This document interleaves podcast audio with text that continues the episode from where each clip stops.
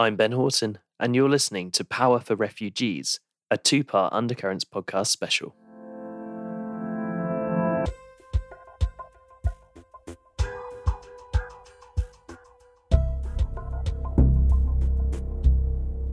From Afghanistan to Sudan and Ukraine, the world is grappling with the consequences that emerge when people are forced to flee from their homes. One factor that does not usually make the headlines is that many people displaced by conflict or natural disasters lack access to the energy services that are necessary for forging dignified lives and livelihoods.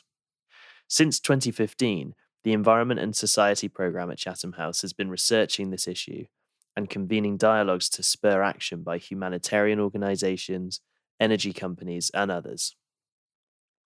Our Heat, Light and Power report provided the first ever comprehensive assessment of access to energy in refugee camps and urban areas with high numbers of refugees, and it's linked in the show notes. Since then, we've continued this work through the Renewable Energy for Refugees project, which provides access to affordable and sustainable sources of renewable energy and improves the health and well-being and security of refugees and neighbouring communities. In this Power for Refugees podcast special, I'll be finding out about some of the solutions tested by our project partners. In this first episode, we're focusing on access to electricity. Approximately 94% of refugees do not have access to electricity to heat or cool hospitals, schools or dwellings, or to light streets. In what follows, I speak to some of our project partners based in Ethiopia, Kenya, and Rwanda shedding light on what's worked and what has not. I hope you enjoy listening.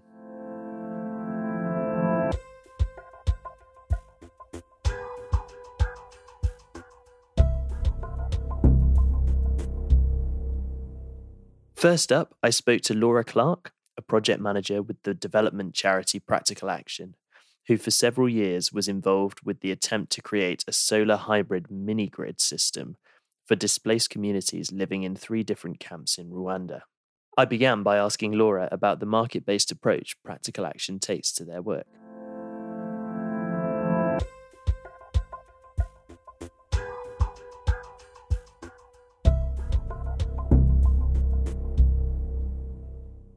Practical Action has got a long history of working in energy access programs, particularly for marginalised and off grid communities. And we have considerable experience, particularly in clean cooking and renewable off grid electricity solutions. And really, our aim has been previously working with rural communities in particular, and really providing the access to energy and the solutions that people need to help lift themselves out of poverty. And certainly on RE4R, we saw an opportunity by partnering with others in the humanitarian space to bring our energy access experience into the humanitarian setting and make sure that our approaches, particularly in market systems and market strengthening approaches, um, were applied into those settings as well. Our opportunity here was to look at particularly our our experience and our previous work in doing market systems development and market strengthening, and really being able to bring that into the humanitarian setting looking at um, energy access solutions for households, for enterprises, and for institutions and community facilities as well. That's fascinating. Thank you so much for laying that out. Could you maybe tell me a bit more about your particular approach that you mentioned there, this kind of market based approach? How does it differ from traditional approaches by aid agencies in the humanitarian sector, and, and what value do you think it brings? So, uh, not just energy needs, but the whole range of needs in the humanitarian settings are often delivered by uh, traditional aid models, uh, looking at free distribution for food, non food items, and also the, the full range of needs that refugees may have in those displaced settings. What we have really tried to bring into RE4R and building on um, some of Practical Action's previous work in the Moving Energy Initiative, looking at strengthening and supporting local markets, we feel that that gives um, opportunities for refugees and displaced communities to be able to choose the products and services that best address their needs and also helps to strengthen economic activity and income generating activities, both for the refugee and displaced communities themselves, but also for the local community. Then, by strengthening and supporting those markets, by avoiding uh, those traditional kind of free distribution or donation programs, the intention is that that will set a more sustainable model that allows the market and the local economy to continue to provide, particularly in this case for energy, particularly to provide those energy products and services that people want and need in the longer term after the project has finished, after the interventions have finished, so that those benefits that access to energy brings are sustained long beyond the end of the project. That's really fascinating. Thank you. I'd like to turn now to the specific interventions that you were making as part of the RE for our project. And your work, uh, Practical Actions work, focused on three different refugee camps within Rwanda. I wonder, could you tell us a bit about the context of those camps and the, sort of where the energy access that communities were were gaining? What was their kind of energy mix, and and how was that provided before this project began? Right. So at the start of the project, we did a very comprehensive assessment in the three camps that we intended to work in in Rwanda to really understand the energy landscape and the uh, settings for each of those camps. And at the start of the project, we found that energy access in the main was low. Most households had no access to any form of electricity. People were using mobile phones for lighting in their homes and very often uh, candles or very basic lighting solutions in their homes.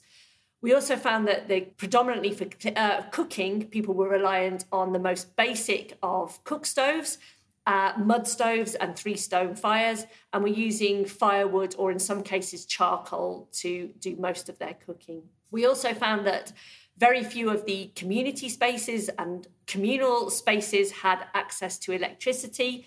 There was no lighting in access areas or public spaces in the camps. And also the institutional facilities, particularly in the case of Nyabiheke, which is the, the case that we're looking at today, the institutional facilities and the water pumping were powered by diesel generators that were characterized by outages and disruptions in the in the in the power supply from those diesel generators. So um, in the round, we found that energy access was at quite a low level for, for households and for enterprises, and a bit of a mixed picture in terms of the institutional and community facilities.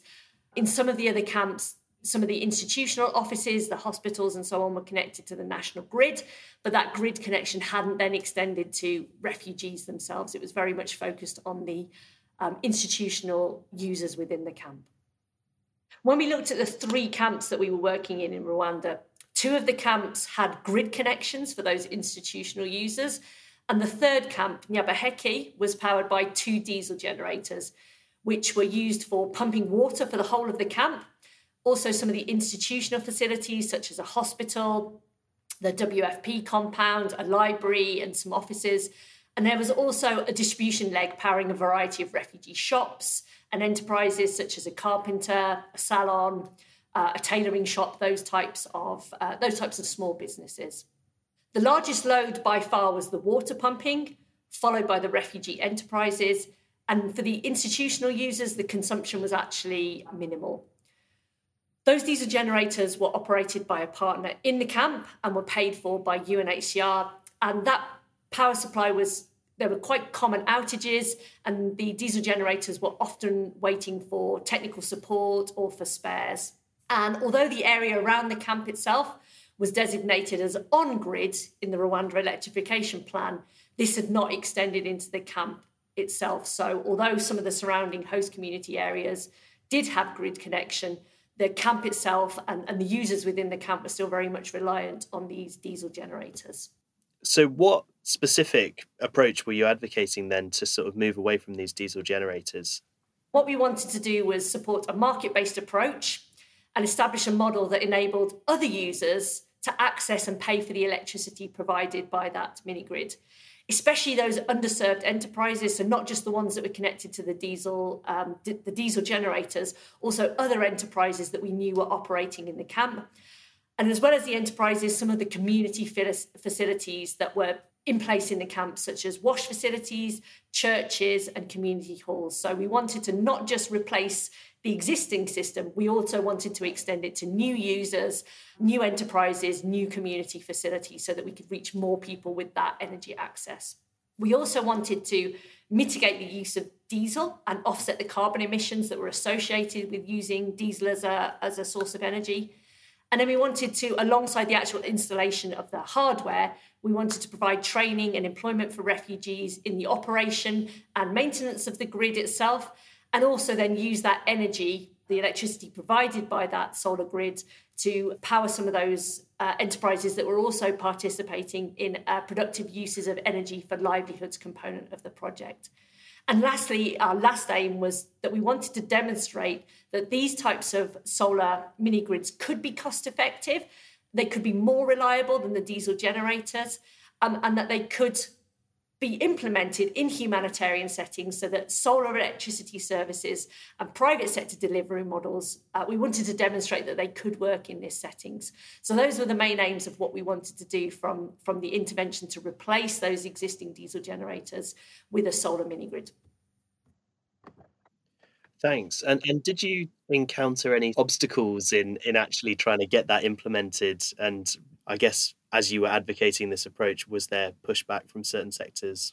What we we did an assessment phase of the project where we we were trying to understand the energy landscape as a whole, um, and we particularly asked some of the institutional users about their consumption, what their needs and priorities would be. And we also did a round of initial consultations, surveys, and then a co design workshop where we selected the mini grid intervention along with other key stakeholders in the camp. So, certainly at the assessment phase, there was good, good buy in, and we had good feedback and a good understanding of at least the concept.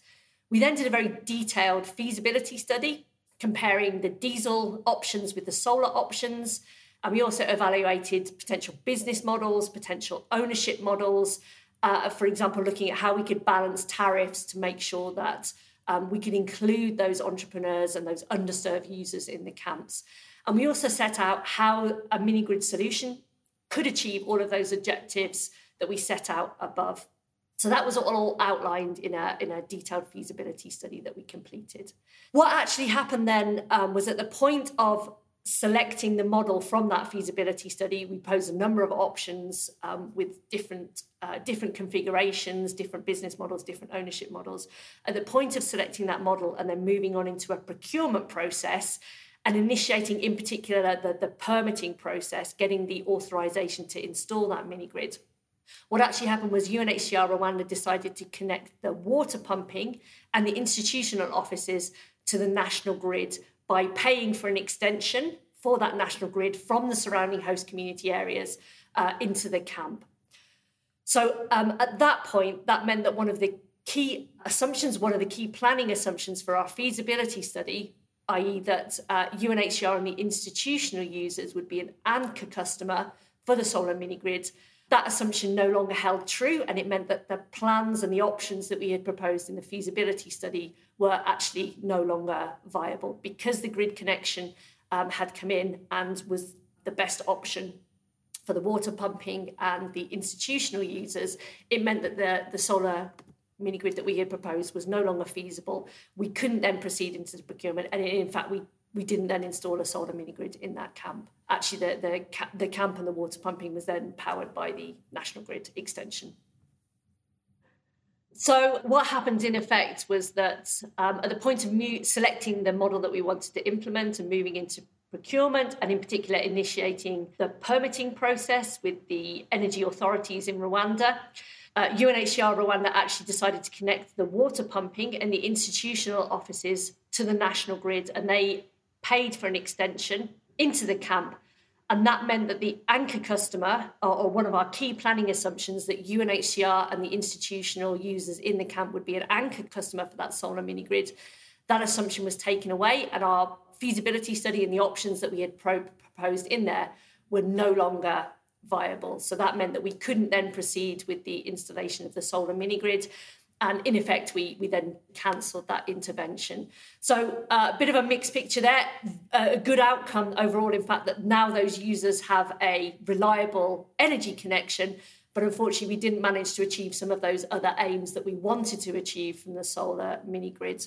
And maybe if I can just add one further reflection with that switch from the diesel generator to the national grid, initially the installation of the grid line provided a solution for the water pumping and the institutional users. But the refugee businesses that had previously been connected to the generators were unable to connect to that national grid extension. So, in effect, they were disconnected from the energy use that they had previously had from the diesel generators. And then we also had a challenge in that the authorities who control the national grid and the extension of it were unwilling to reconnect those refugee enterprises in the camp because of concerns over the safety of the buildings that those enterprises were housed in. They were also very uncertain about the ability of those refugee entrepreneurs to pay. So they, they were reluctant to give them their own energy connection. And there were also concerns about informal connections in the camp and the safety implications of that as well. So they were very concerned that the infrastructure in the camps wasn't suitable to connect those refugee users.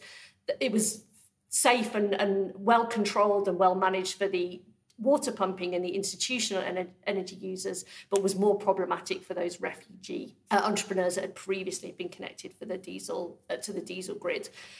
So, um, as a solution to that, because we obviously didn't want to leave those uh, businesses in a position where their part of their livelihoods had been taken away or their energy access has been taken away, we then built a purpose-built business centre in the camps, which were, had all the safety and the quality requirements that the utility company needed. And then we installed a, another extension from the national grid to power that business centre. And then we rehoused those businesses and a number of other businesses into that business centre so that they could then have the connection that they needed to continue their business. Again, a good outcome in terms that they had the energy access that they needed um, but an, a, grid connected solution rather than a solar solution. So achieved some of the outcomes, but not perhaps in the way that we expected it at the start.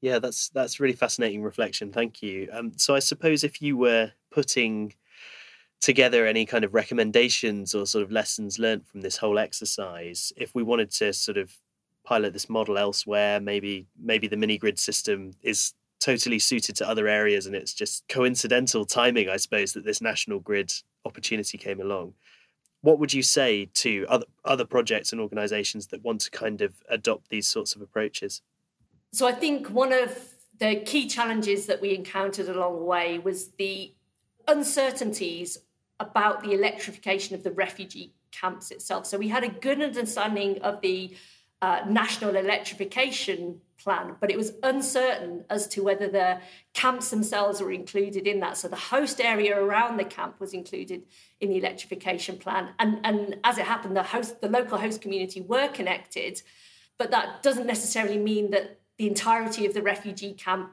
would be in a position to benefit from that rollout. And there's a bit of a grey, or that we certainly encountered a bit of a grey area as to whether it was designated as an on grid location, but that didn't necessarily extend to refugee households or refugee businesses itself, particularly because of these safety concerns over the infrastructure and the suitability of, of connecting those users in the camp.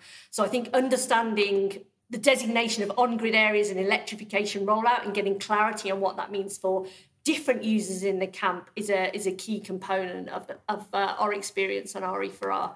And also, had we gone ahead with the solar mini grid, there was a lengthy multi stage authorization program. And I think that that was also a concern for uh, other stakeholders who were potentially going to be connected to this solar mini grid was that at any of the stages through that multi stage process, we could have encountered problems along the way. And so it wasn't necessarily well, what we would have had to do to get through each of those hoops was really build confidence, really make sure that everybody was involved, uh, and really make sure that we we got through each stages of that to see that through to completion. So we had a good understanding of what the process was, but it was still a lengthy, multi stage, complex process to get through to actually get the solar grid installed, had we managed to get as far as getting it procured and installed. So I think that's one of the challenges around the regulatory environment and understanding uh, what that means for various users in and around the camps. I think one of the other reflections that we had was about um, understanding the financial viability of the solar systems. Our feasibility study looked in detail at the comparison of diesel and solar solutions, but hadn't necessarily considered the options for the national grids in as much detail as we had looked at the solar options. And I think in many situations, if you prioritize the sort of cost of the energy, it's quite difficult for some of those solar or more innovative solutions to be competitive when you just look at it on a cost base. And that's why we were very keen to emphasize the other outcomes that we thought a solar mini grid would be able to achieve in terms of allowing other users to connect, allowing this balanced tariff model to allow underserved users to be able to connect. But actually, when you look at just the cost for, particularly for institutional users or for the water pumping itself, it's potentially difficult for those more innovative solutions to compete with a grid connection type of solution. So I think understanding that, understanding the objectives and the priorities in terms of aims of what other users might want to achieve, because it's completely understandable that for the person paying the bill, actually potentially the cheapest option is always going to be the best, even if it's not necessarily the best in terms of carbon emissions or in terms of employment opportunities or in, terms of demonstrating a model. So I think getting that alignment in terms of what are the most important priorities is really important. And then also understanding what is a fair cost comparison when you're looking at the um, looking at the wider environment, particularly taking into account grid connections and electrification programs. That's fantastic. Thank you. Is there anything else that you wanted to talk about in relation to this project? Yeah, I think maybe one of the um, components that's been a key part of the success of RE4R is trying to adopt what we talk about as a total energy access approach, which is where we try to cover the energy access needs of households, enterprises, and communities and institutional users in the round. And rather than looking at individual solutions, this is a solution for households, this is a solution for enterprises, this is a solution for communities uh, the mini grid solution could have been a very nice cross cutting renewable energy intervention that could have addressed multiple needs for multiple users.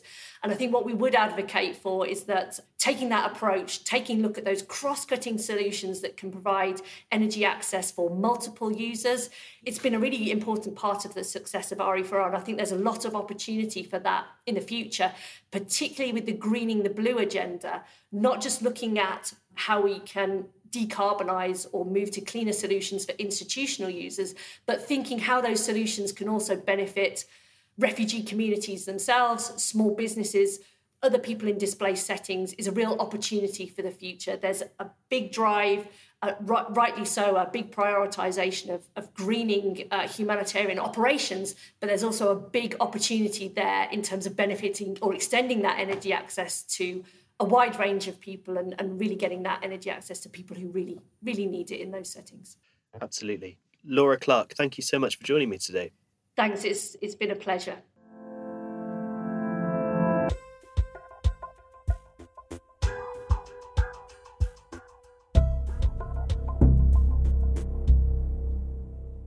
Next, I was joined by Emmanuel Aziebor, a regional energy advisor at the NGO Mercy Corps, who was involved with the Enter Energy for Ethiopia project, an initiative which aims to support the government's work to provide energy to displaced communities within the country. I began by asking Emmanuel to set out the context behind the project and the energy access issues displaced communities face in Ethiopia.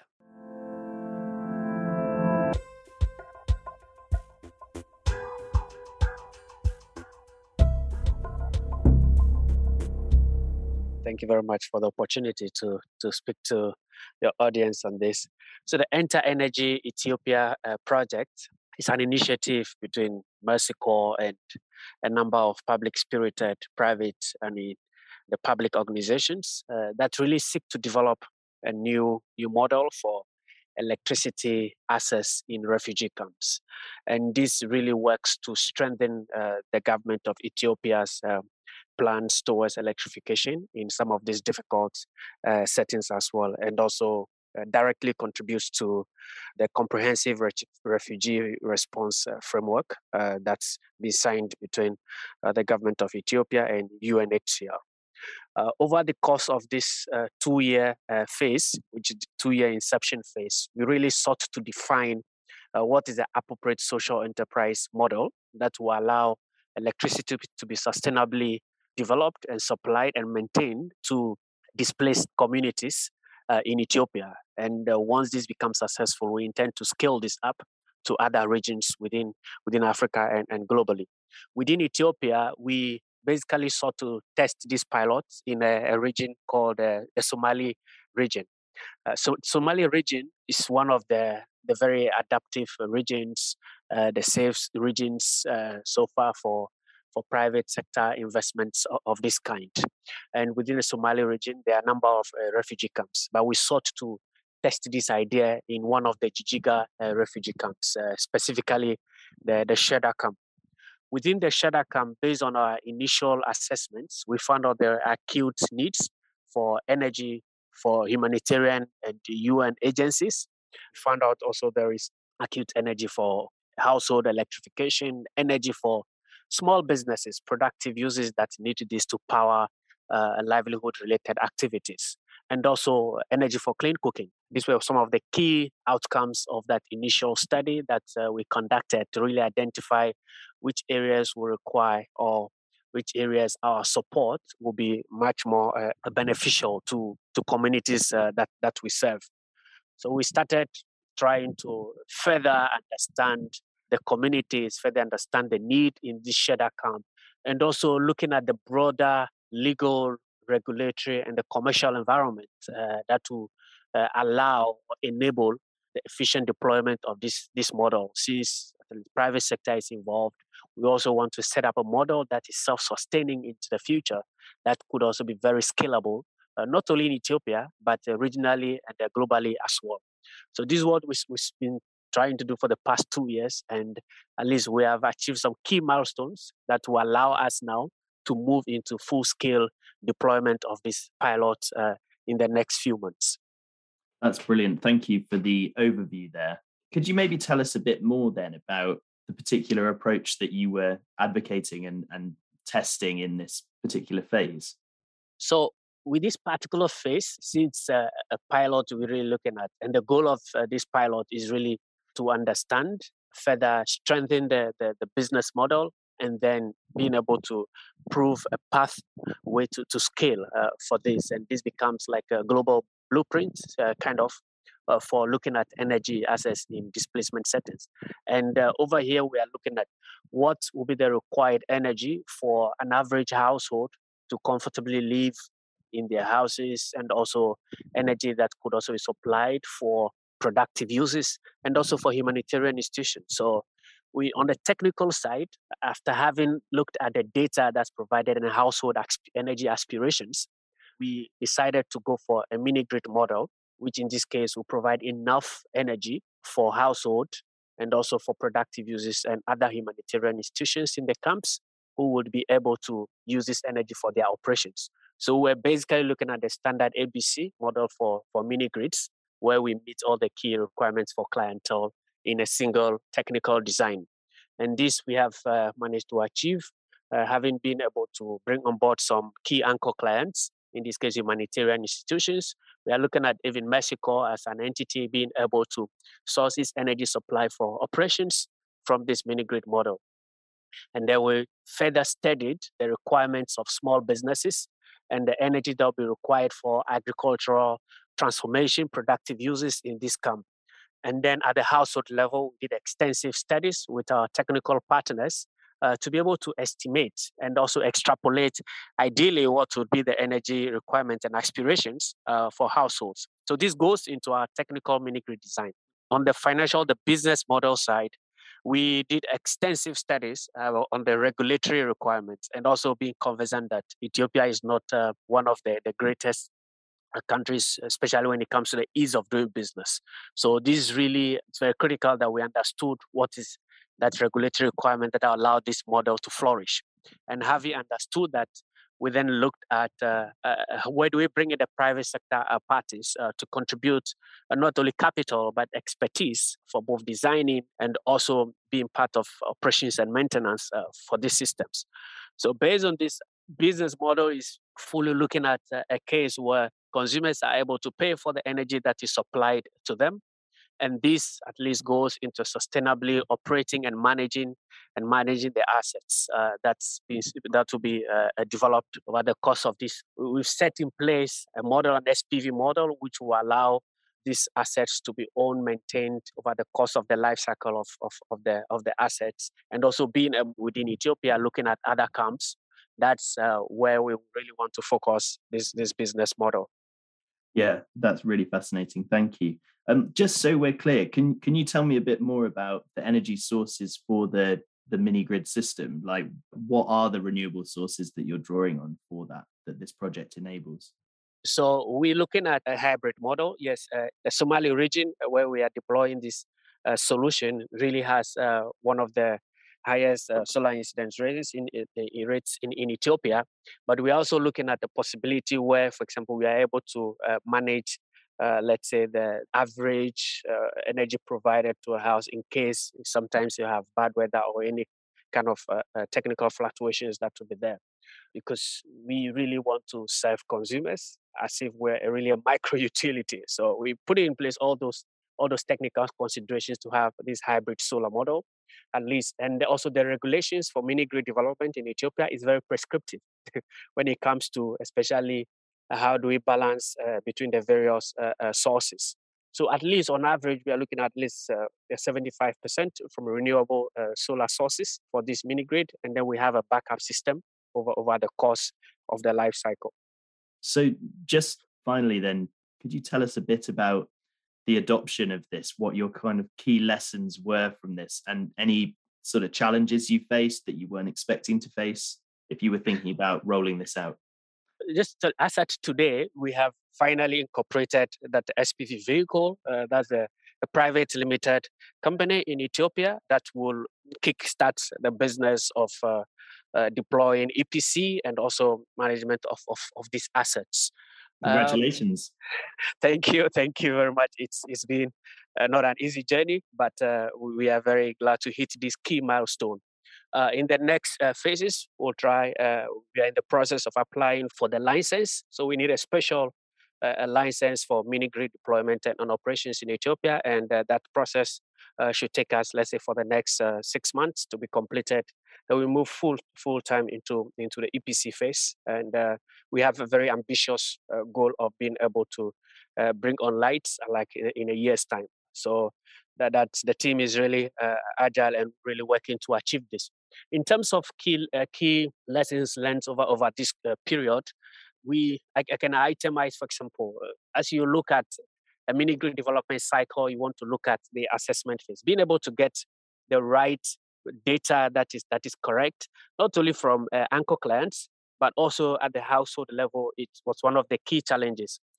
So anchor clients uh, were not maybe recording properly energy consumption, energy usage over courses of period of, of time. And this is data that is critically needed in addition to, let's say, technical assessments on these facilities to be able to build a solution uh, for this for these clients.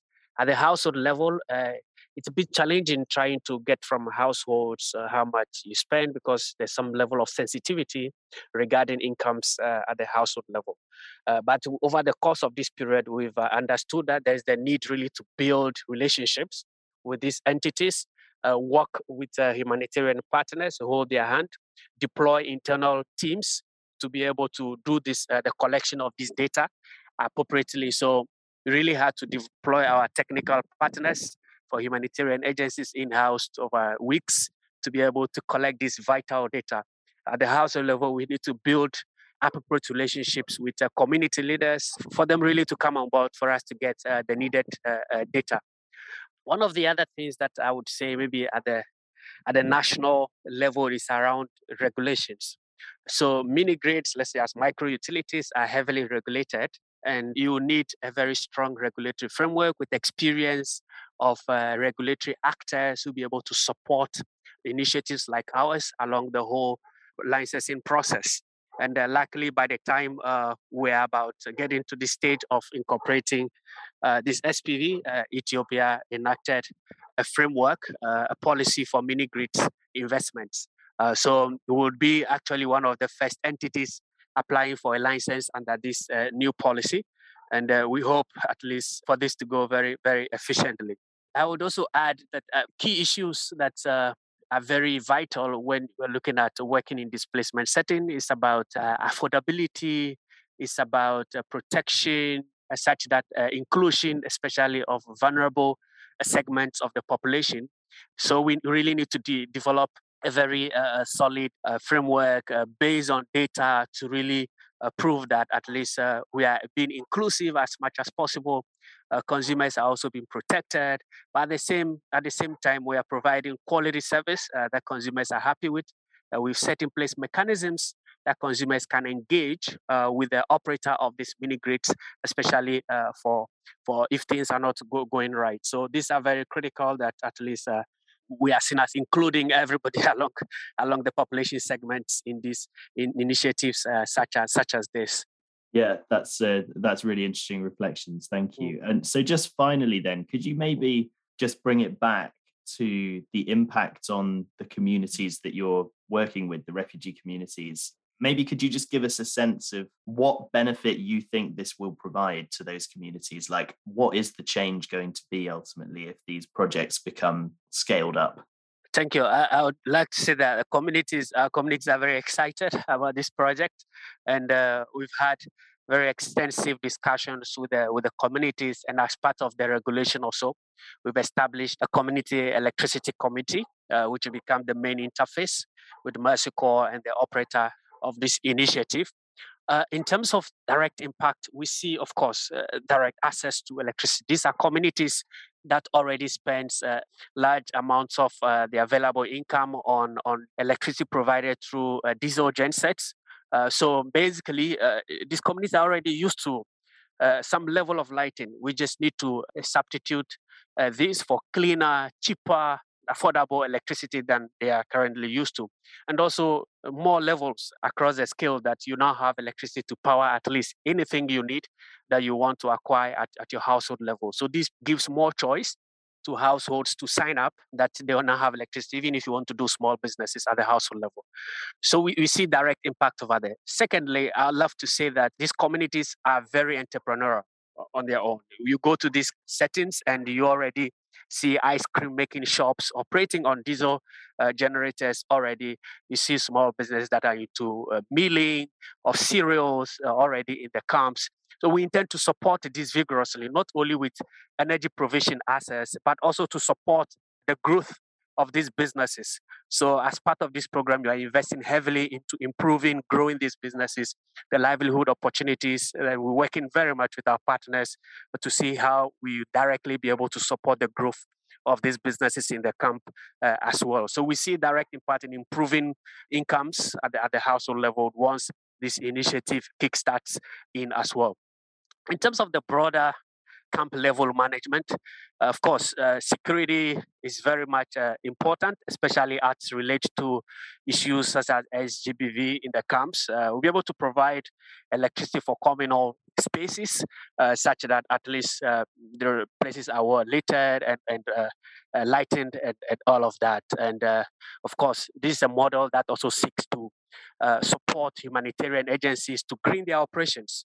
So we are working with uh, at least uh, one UN uh, agencies to see uh, how best uh, uh, this model could green the operation. And Mercy Corps, we are heavily interested in procuring energy from this entity such that we'll be at the forefront of not only speaking about some of these things, but also doing them and encouraging other agencies in our setting to follow this path as we all seek to become sustainable organizations into the future.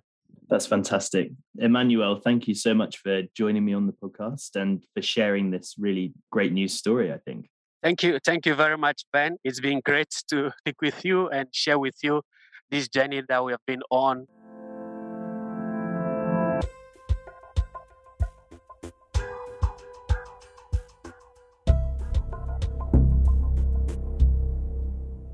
For my last interview on this episode, I spoke to Kevin Mwangi from the German development agency GIZ about his work in Kakuma refugee camp in Kenya. In collaboration with the Turkana County government, GIZ developed a mini grid system to provide electricity for host communities in the main town, Kalobeyei.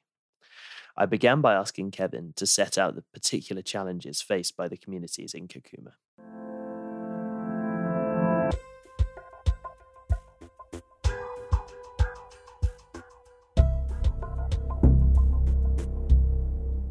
First of all, Kalobeyei uh, itself is not only the host town, so it has both the refugees and the host communities. The whole area is called Kakuma. However, then it was divided into two. First, when the refugees started coming in in the early 90s, then they uh, they were being hosted in Kakuma, and so it grew organically where as more refugees came, then the camp continued to increase. However, over the years, then UNHCR, together with partners, um, including the UN Habitat, so there is a need to have an integrated settlement. And this settlement now is what was born as Kalobeyei settlement and host town. So ideally, it was supposed to be that the refugees and host community need to live in the same area but then because of the different cultures and uh, how people do their way of living then the hosts uh, requested to have their own area and that is what is called the host town while now the refugees now live mostly in the settlement.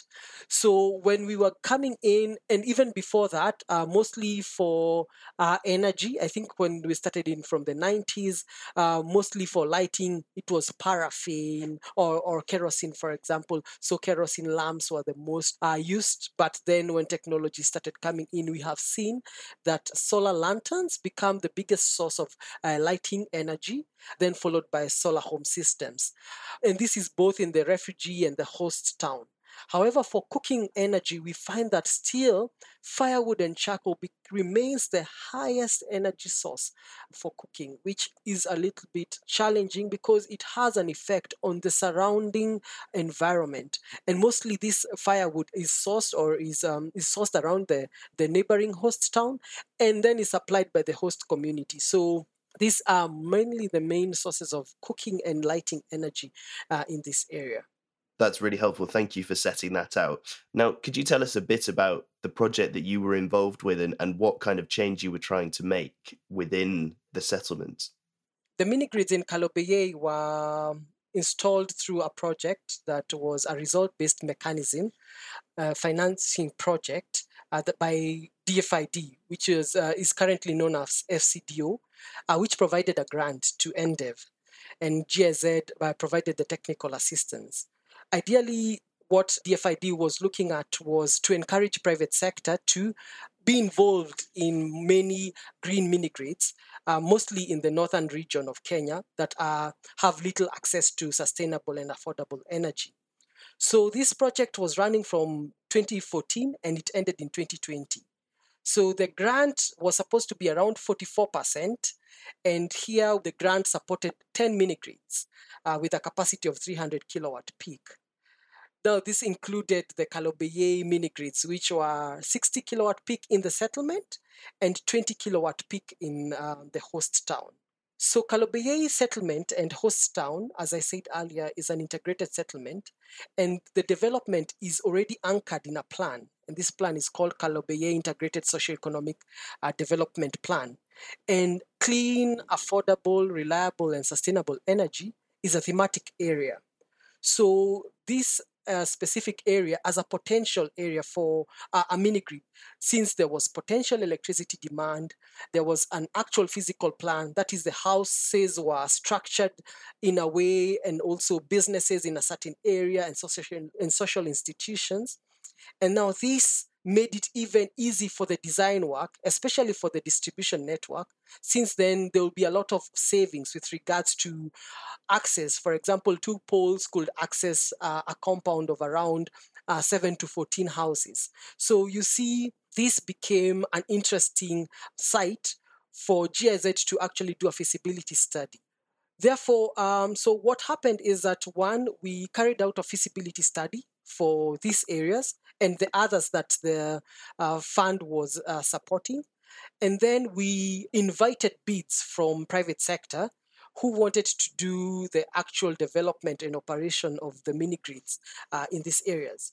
So fortunately, we put in the same lot Kalobeyei settlement and host town so that to ensure that one a mini grid developer will be able to operate the two we find that the two are um, approximately five or six kilometers apart, which is uh, really good because now it assists in also the operations of the area. So you find that the operator is able to move between the two. Can you just clarify these mini grids? What are the sources of electricity for the mini grids? What's serving them? The mini grids from uh, the onset, the project uh, ensured or encouraged that they will become green mini grids. Therefore, while we were designing these mini grids, we designed them as solar mini grids with also a component of diesel backup generator. So most of them are, usually have uh, solar as the principal and also the with uh, battery uh, energy storage and then we have diesel generator as a backup however i will talk about more on this Uh, on the challenges because uh, we find now the diesel generator is being used a little bit more in the settlement as opposed to the host town. So the 60 kilowatt peak has 120 kilowatt hours of battery storage. So obviously the process that you outlined was very thorough the the planning the tendering process that went into this but when it came to actually delivery of the mini grid system I wondered if you could talk us through some of the challenges that you kind of encountered, especially if we're thinking about whether we can replicate this model elsewhere in the world. We we had a lot of challenges. One, the site uh, was remote. In the beginning, when we were doing the feasibility studies, there was no actual tarmac road between the main town of the county, that is Lodwar, up to Kalobeyei. And so it was difficult to access this area. And mostly it was being accessed by air. And therefore, being a remote area, it had the challenges of actually doing the feasibility studies and ensuring that one, you had to stay there for the whole time for you to be able to get the actual outputs uh, with regards to the same.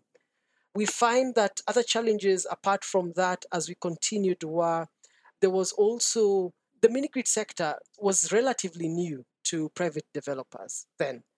And uh, so there was also a little bit low interest in bidding for these sites, including the Kalobeyei settlement and host town. So we find that we did not have an opportunity to have a wide range of uh, proposals from private sector with regards to who were interested in developing these mini grids. And therefore, we ended settling with those that we were able to receive, which worked out for us since the operator in Kalobeyei settlement and host town is doing a good job. And so this was one of the challenge. Another one was uh, since it was a result-based um, mechanism, finance mechanism, we found that the one who was supposed to be a fund manager was actually a bank. Uh, however, the bank did not have the technical uh, capacity to carry out this work of ensuring that they monitor what the private developer is doing, asset reviewing the technical documents with regards to the generation, distribution, and also customer acquisitions, etc. So they were mainly they were heavy on the finance side, but had li- uh, limited capacity with regards to the technical uh, part. So we found that as GIZ, we ended up taking over the technical oversight of the project while we supported now um, the bank to in just giving them the go aheads with regards to uh, releasing finances when the technical side was done. So this was also one of the major challenges while uh, supporting an RBF uh, project. Then there was the length, lengthy and costly processes in securing licenses and also land acquisition. So, for example, for you to operate and develop a mini grid uh, in Kenya, you had to get the approvals from the regulator. The regulator um, also has a raft of measures or processes that are required for you to get these licenses. That is the generation license and also the tariff approvals. So we found that since the beginning for an operator, for the operator in Kalobeyei to begin the process up to when they got there, find the approval, we found that it took close to more than one and a half years for this to actually happen. And therefore, it was a limbo where the operator has already finished uh, the construction, has already connected the customers, and therefore, and the tariff approval is not yet out. So that was uh, one of the challenges that we got. And so the regulatory environment was a little bit slow at that point. Also, land acquisition uh, was also a challenge, uh, spe- uh, specifically in um, Kalobeyei. So we found a situation where uh, we needed a, a, big piece of land to be given by the regional government for this project to take place. However, this was reduced, and so it also took a lengthy process because they wanted to understand one, why would you want this uh, large piece of land for your project?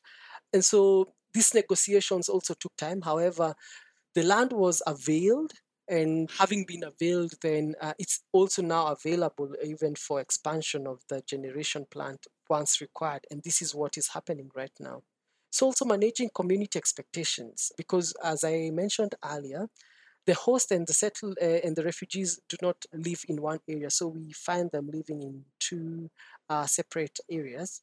And therefore the host will hear the refugees uh, have a 60 kilowatt peak power plant and a 100 kva genset and they will say we want the same two for our site. So however the host the demand is a little bit low. So they couldn't justify having the same uh, backup generator for them.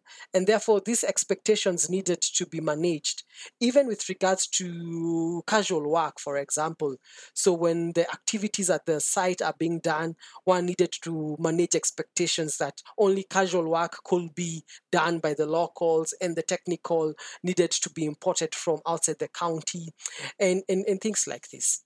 So, there's also limited funding. Uh, so, there was limited funding for the mini grids currently the settlement has approximately a population of uh, 40,000 and that translates to roughly 6,000 uh, households. And the mini grids currently, specifically for the one in the settlement, has connected approximately 500 customers, 300 being households. So, and this was because of a limitation of the funds. If the funds were more at the onset, then we could have seen more households being connected. So there was limited of funds, and therefore we called it a pilot project. However, this pilot project has borne a lot of fruits, and the operator has received funding to increase the generation capacity by approximately 0.5 megawatt and a storage of approximately 1 megawatt hour and we are supporting them as GIZ through another project called the Energy Solutions for Displacement Settings project to do partial uh, distribution network in the settlement. The settlement has a medium voltage and a low voltage uh, distribution network. So we are doing a partial expansion to this. And here we target that roughly 2,500 connections can be made from the activities that are currently ongoing. Another challenge is that more subsidies are required in the displacement settings. You know, the UNHCR policy of do no harm uh, should also be in the forefront of our minds when we are thinking about electri- affordable electricity. As I said earlier, the DFID, now FCDO, RBF subsidies were capped at maximum of 50%. However, for this, uh, this displacement settings, we took it up to 82% so that the tariff could mirror the national one, which is approximately 0.13 euros per kilowatt hours for the households and approximately 0.17 euros per kilowatt hour for the businesses and social institutions. Another challenge that has arisen is that as we had anticipated it being a pilot, there was uh, this idea from the back of our minds that this operator will be able to expand to the whole settlement. And the settlement is divided into three villages. So we had envisioned that when more funding comes in, they'll be able to expand to the three villages of the settlement. However, due to how probably the licenses were approved, we find that another operator was granted a license for the last village. And being granted a license to operate in the last village, The operator then proceeded to give their own financial models to the regulator, and a different tariff has been approved. And this tariff is approximately four times what the operator in the first two villages has. And so we could see a conflict there where there could be migration, for example, by businesses who would move from the village with the higher or expensive tariff to the one that low has low uh, a lower tariff or also conflicts between the residents of the settlements that is the refugees who will say why is that operator charging lower than what we are being charged so those are the challenges that we were able and are currently facing in the settlement and uh, host town. But again, as I said, uh, through a different project for, by the GIZ, we are assisting the private sector who had the 60 kilowatt peak and the 20 kilowatt peak to expand uh, while we are still offering technical assistance to the operator who is in the third village uh, so that at least again all residents of the settlement and the host town are able to access affordable sustainable and reliable electricity Thank you, Kevin. That was there anything else that you'd like to talk about? Yeah, so I think in the end we asked ourselves that is this could this be replicated anywhere? And my thought is yes. Uh, mini grids offer reliable and sustainable electricity, and where funding is presented and, most, and mostly subsidies is presented to private sector, this could be uh, affordable both to uh, households in these areas, businesses, and social institutions. We see this model for mini grid being attractive to private sector, where it could also find ourselves in a situation where institutions who mostly rely on either diesel generators or self generation from uh, captive solar that they will be able now to connect to a mini grid where now the operator becomes one so it it removes the burden from mostly institutions on operation of energy systems. And so it becomes only a headache, for lack of a better word, or it only becomes a responsibility of um, the operator to maintain, operate, and provide electricity to institutions, households, and social, and also businesses. Businesses could also spark growth with PUEs, that is, um, productive use of energy, uh, where now more salons or hair, yeah, hair salons or welding uh, workshops could be put in in these uh, settlements or refugee settings, and also electric cooking for the households. And this then could relieve the pressure of firewood and charcoal for cooking. However, in the end, a lot of technical assistance is required. Carrying out of feasibility studies to inform private sector for the potential of these areas, so that then it reduces the costs. Some of these uh, settlements or humanitarian settlements are in remote areas, and therefore reaching them could be a little bit difficult. However, when we find technical assistance to carry out feasibility studies, both uh, technical and financial, this could inform private sector and also reduce their cost and could play a role in reducing the actual cost of electricity uh, for potential clients. Thank you. Kevin, thank you so much for joining me today. It sounds like such fascinating work and, and a real sort of success story, I think. Yes, it is, uh, Benjamin. And uh, I would say thank you very much for hosting us and hosting me uh, for your podcast.